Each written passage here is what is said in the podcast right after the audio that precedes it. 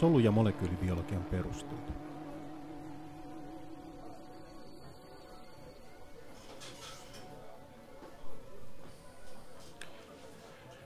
No niin, me ollaan toistaiseksi käyty läpi se, että mit, nyt me tiedetään, että millä tavalla näitä proteiineja tai muita tuotteita saadaan niin kuin siitä DNA-koodista sen RNA kautta ää, ne rakennusohjeet siihen.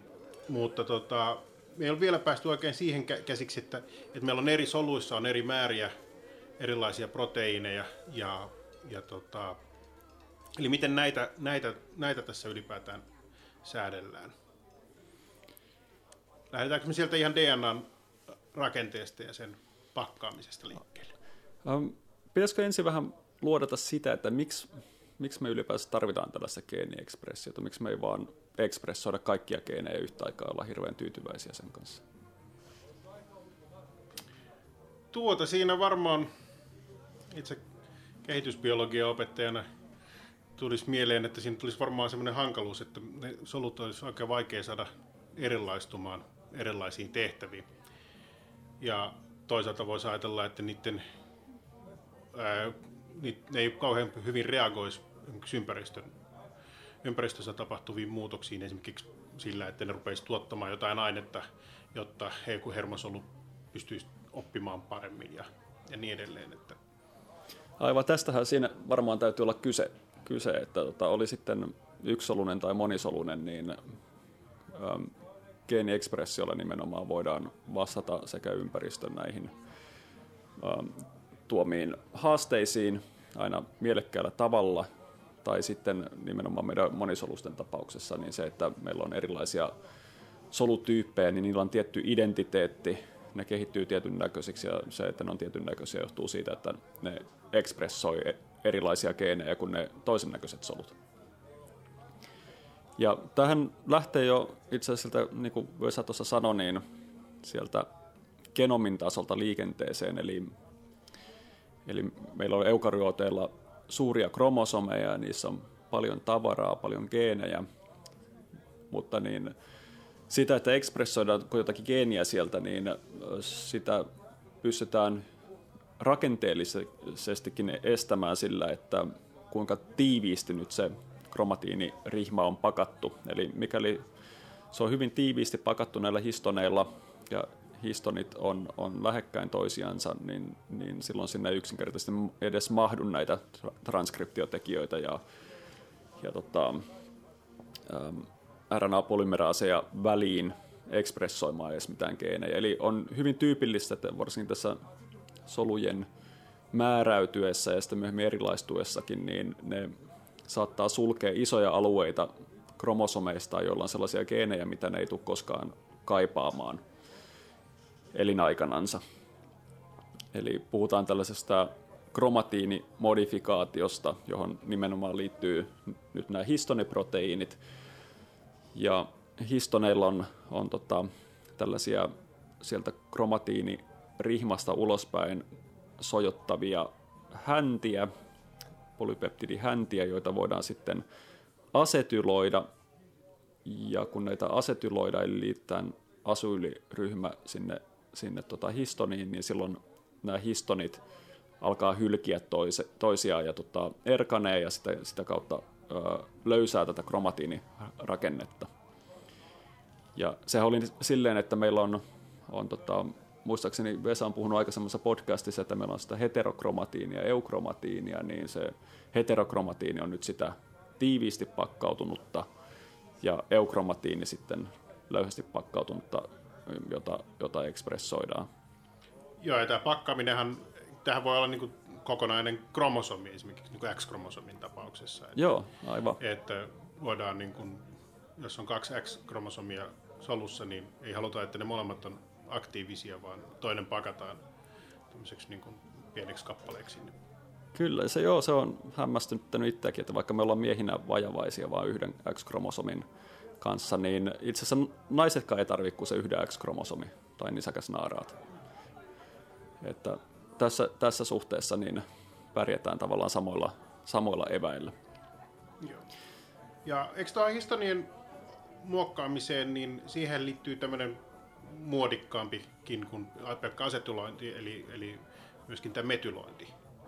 Joo, histoneita voidaan metyloida, mutta itse asiassa sitten se vielä muodikkaampi juttu on nimenomaan tämä epigenetiikka, joka liittyy itse asiassa DNAn metylointiin, jota, jota esiintyy näissä niin sanotussa CPG-saarekkeessa. Eli me pystytään DNAn tai geeniekspressiota hiljentämään DNA-tasolla metyloimalla suoraan sitä DNAta ja estämällä siten, siten tota, tämä transkriptio.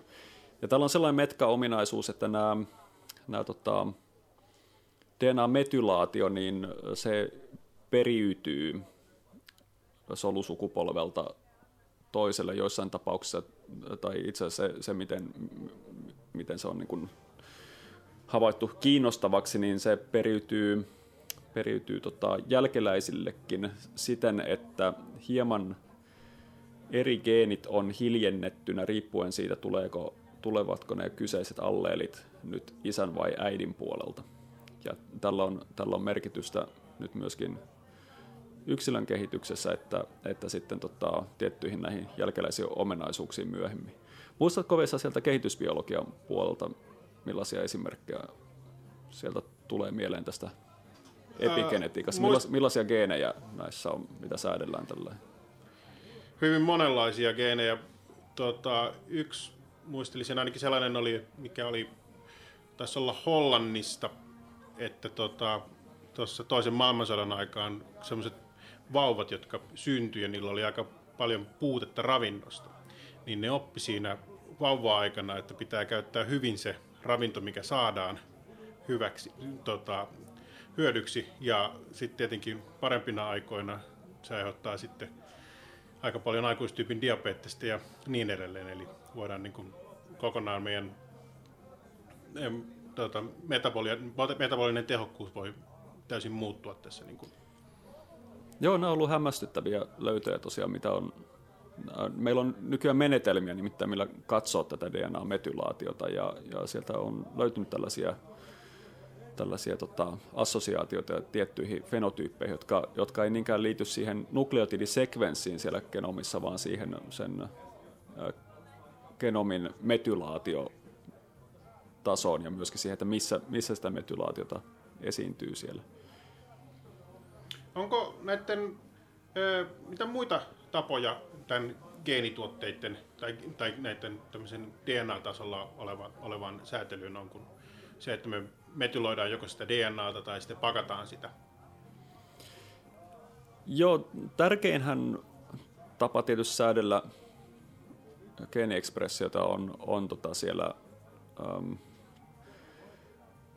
näiden transkriptiofaktoreiden ja myöskin muiden säätelytekijöiden toimesta. Eli, eli solu lyhyesti tai yleistettynä, niin solu ekspressoi niitä geenejä, joiden säätelytekijöitä tai tällaisia sanotaan ähm, kiihdyttäviä säätelytekijöitä ja transkriptiofaktoreita on läsnä siinä solussa.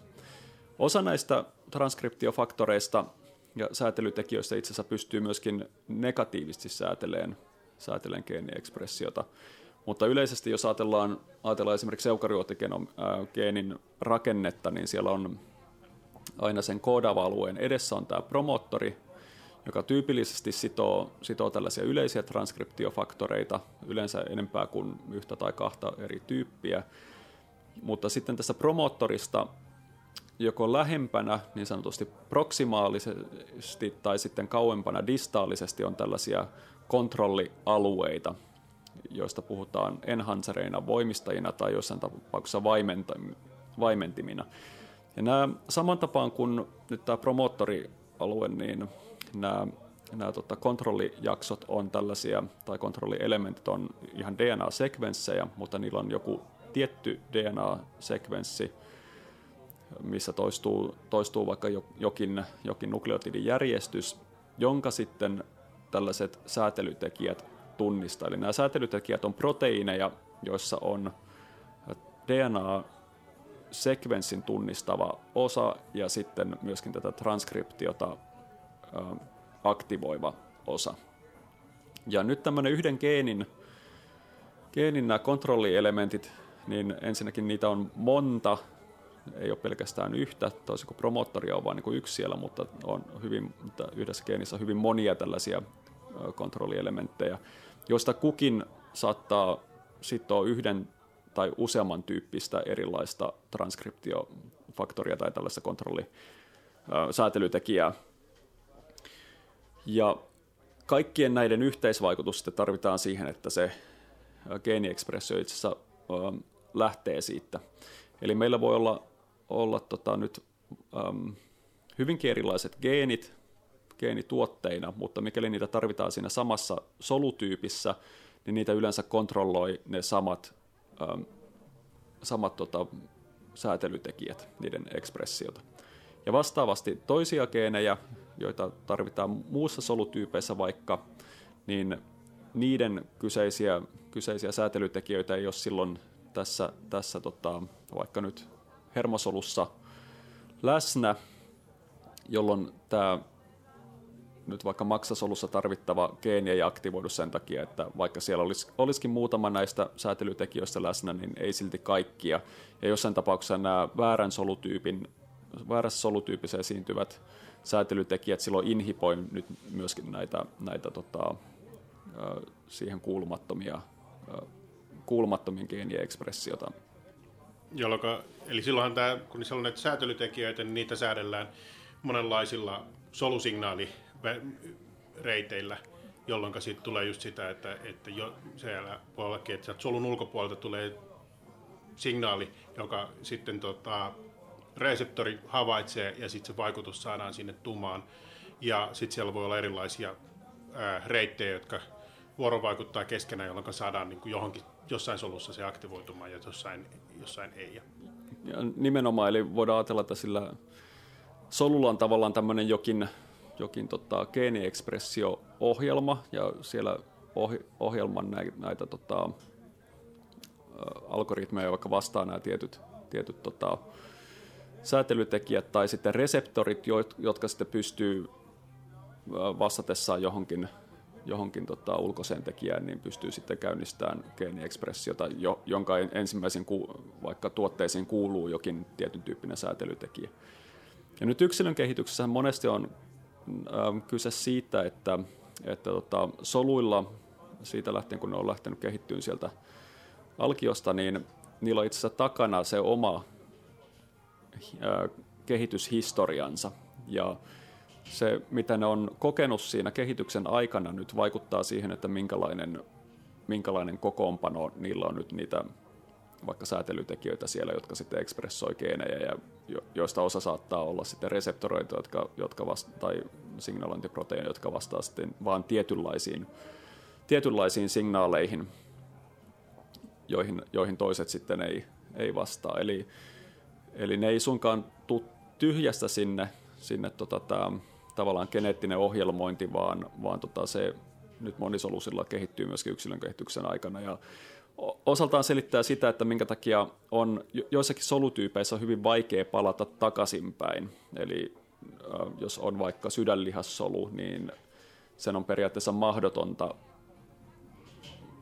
palata takaisinpäin ja erilaistua sitten vaikka maksasoluksi, johtuen siitä, että, että tota, siellä on lukuisa joukko muutoksia tapahtunut geeniekspressiossa, jotka tota, sitten, sitten estää sen